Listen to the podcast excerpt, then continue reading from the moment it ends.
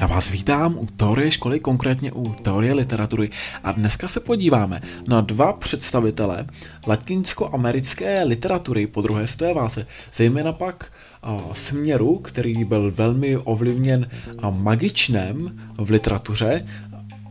Ti dva autoři byli Jorge Luis Borges a Gabriel Garcia Marquez a oba dva právě do těch svých děl promítali tedy jak to magično, tak se tam objevují i prvky postmodernismu v tom smyslu, že třeba i samotný Marquez je jak často považován za zakladatele magického realismu, tak ale i autorem postmoderního románu.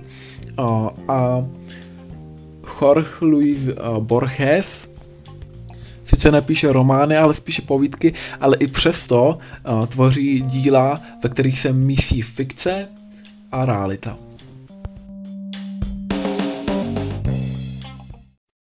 Gabriel Garcia Marquez žil v letech 1928 až do roku 2014 a byl to kolumbijský prozaik, ale i publicista, ovlivňoval veřejné mínění a psal španělsky. Získal Nobelovu cenu roku 1982 za literaturu.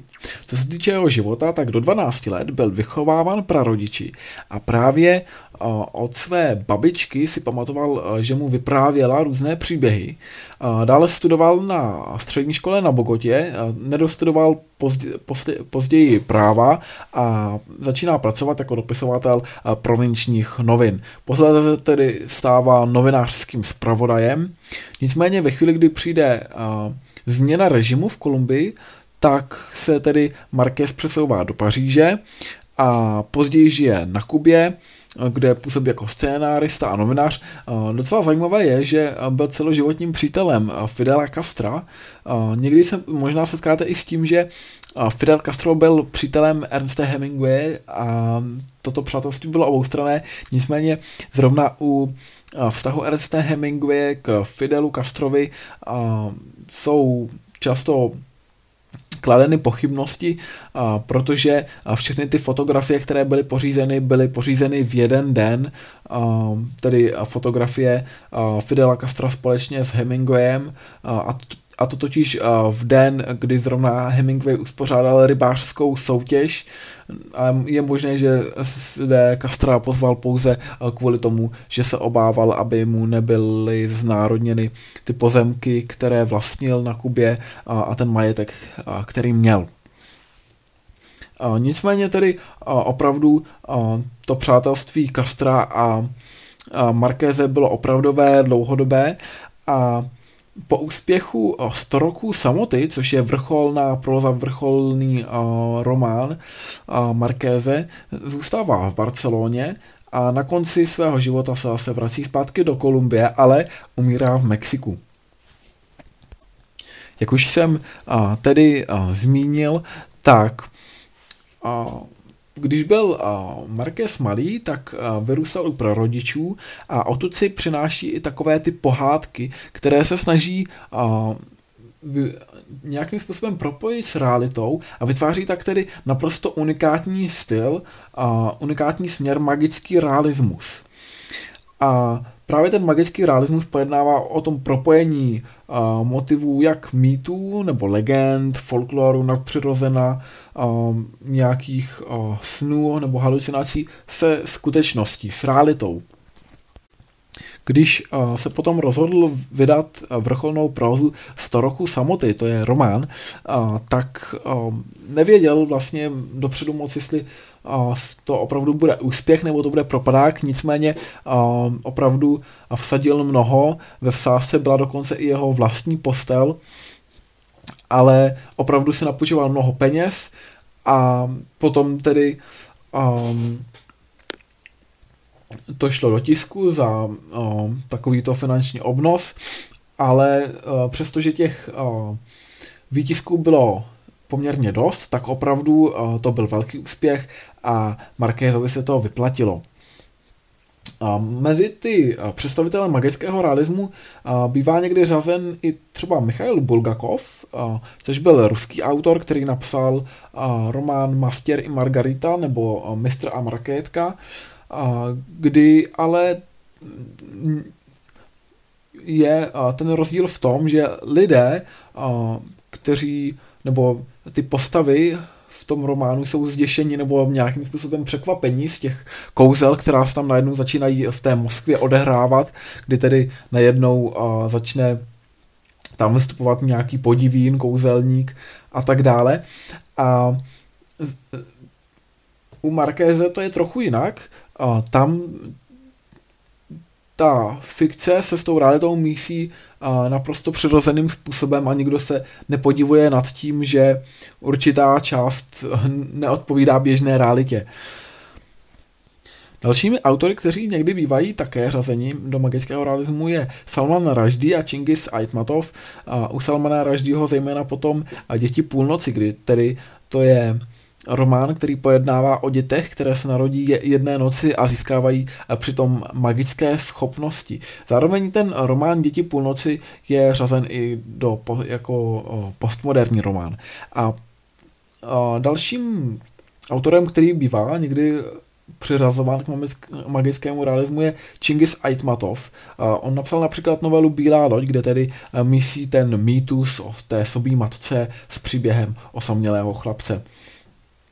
A jak už jsem tady nakousl, tak Marquez je zároveň i představitelem postmoderního románu. Autoři postmoderního románu chovají skepsy vůči hierarchii, vůči hodnotovým systémům a vůči společenské úloze literatury vůbec ske, uh, chovají skepsy vůči tomu, uh, zdali je literatura schopná odrážet realitu. A zároveň jsou tedy uh, tito autoři ověření, otevření k experimentům, a to jak k experimentům jazykovědným, tak i vypravěčským. Sám tedy ten vypravěč je nespolehlivý, a autor se stává často součástí toho příběhu. A mezi znaky postmoderního románu patří například mystifikace, to znamená chybné informace, rozbití časové linie, anachronizmy, to znamená, že se objevují v příběhu třeba různé objekty, které v té době ještě neexistovaly, například ve jménu růže, což je dílo od Umberta Eka, abychom mohli vidět, že jedna z postav nosí brýle, nicméně se to odehrává ve středověku, kdy ještě brýle neexistovaly. A dalšími znaky, nebo mezi jeden z dalších znaků patří intertextovost, což tedy znamená, že autor odkazuje na texty a ať už jiného autora nebo i sám sebe, Někdy může dokonce odkazovat na texty, které nejsou ani jeho, ani ostatních autorů, ale jsou imaginární. To je například příklad Kurta Fonenguta, kdy tedy v díle Jatka číslo 5 máme jednu z postav Kilgora Truta, což je tedy spisovatel brakových sci-fi románů. A Fonengut odkazuje na tyto romány, přestože ve skutečnosti neexistují. Mezi další představitelé postmoderního románu patří například Günther Grass a, jeho granická trilogie, nebo William Seward Burroughs, ten napsal díla jako je Nahý oběd, Teplouš a nebo Feťák. Co se týče samotného díla Markéze, tak prvotinou nebo prvním románem, který napsal, byl román Spadané listí a ten nemě, nebyl příliš úspěšný a vrcholnou prózou se potom stává tedy román 100 roků samoty, na který se ještě podíváme podrobněji. Následuje novela Kronika ohlášené smrti, která teda pojednává o krevním mstě bratrů, kteří trestají zneustění své sestry. A Dále máme román Láska za času cholery, kde se objevují různé podoby lásky. Tento román byl napsán roku 1985 a částečně se mísí z prvky pokleslého žánru té milostné literatury. Hlavní myšlenkou je, že láska je jedním z nejdůležitějších prožitků a máme tam tedy jako hrdinu Florentina Ariza, který vášnivě miluje Fermínu Dacovou a ta láska se naplní až ve stáří, kdy tedy plují na lodi s vlajkou cholery, což je jeden z mála okamžiků, kdy jsou konečně v soukromí. No a roku 2002, dva roky před svou smrtí, vydal autobiografii Žít, abych mohl vyprávět. Zajímavé je, že v těchto pamětech mísí také realitu s fikcí, takže co opravdu Marquez zažil a co ne, to musí uvážit spíše sám čtenář. Dílo 100 roků samoty bylo napsáno roku 1967, rok před pražským jarem. Hlavní myšlenkou je, že člověk zůstává stále stejně, stejně bezcitný a proto osamocený. Zachycuje tedy e, vývoj Latinské Ameriky od osvobozeneckých a občanských válek až po nástup severoamerického imperialismu. To znamená od toho e, od té poloviny 19. století až do 60. let 20. století, to znamená přibližně 100 let. Toto časové ohraničení může leckomu uh, připomínat také pentalogii sňatky z rozumu od Vladimíra Nefa, kdy uh, také se jedná tedy o prózu, ve které on popisuje i ten uh, vývoj rodů, tentokrát tedy Bornu a Nedobilu a je to také od poloviny 19. století, akorát ne do 60. let, ale do roku 1945. A uh, my nicméně zde máme dvě pojetí času. Nemáme zde pouze to lineární, nebo tedy um, takové to historické vnímání času, ve kterém se nachází ten život jednotlivých hrdinů, ale máme zde i mytologické pojetí času, kde se využívá biblických námětů a ty právě tvoří kompozici kruhu. S tím, že na počátku rodu Buendiu je incest a právě důsledkem tohoto incestu o sto let později rod Buendiu vymře. Odehrává se vše v městečku Makondo, což je tady paralela na městečko, ve kterém opravdu vyrůstal sám Marquez, i když to se Makondo nejmenovalo. A to městečko Makondo se objevuje již ve spadaném listi, to znamená v tom prvním románu, který Marquez napsal. A hlavním hrdinou je Aurelian Buendia, nicméně to není zakladatel toho rodu Buendiu, a tím je José Arcadio Buendia. Tématem je pak láska, ale i ona samotá, stárnutí a smrt. A někdy bývá právě ten román 100 roku samoty označován za nejlepší román 20. století, což může znít možná trochu nadneseně, ale ve své době se opravdu jednalo o světový bestseller. A nyní se podíváme na uh, Jorge uh, Luisa uh, Luise uh, Borgese, který žil v letech 1899 až 1986 a ten uh, píše spíše fantastické povídky, nežli romány. Um, je s ním uh, spjat velmi pojem fabulace, tedy že uh, sám vymýšlí vlastní světy, které opět kombinuje s realitou.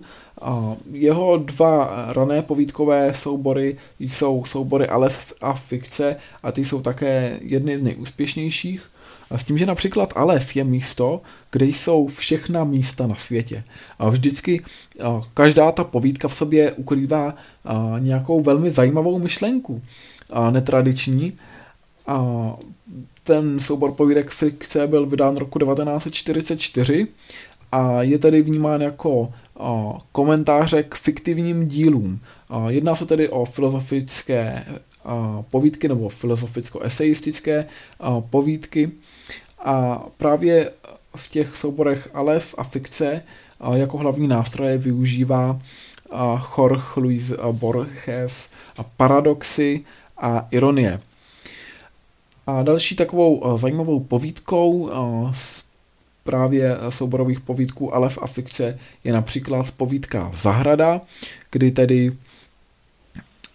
ten autor sleduje všechny možné varianty lidského života a postupně se ty cestičky rozvětvují čím dál tím více. Já doufám, že způsob, jakým Marquez i Borges komponovali svá díla, třeba nějakým způsobem zaujal i vás to propojení magičná s tou realitou. A já vám přeji určitě pěkný zbytek dne.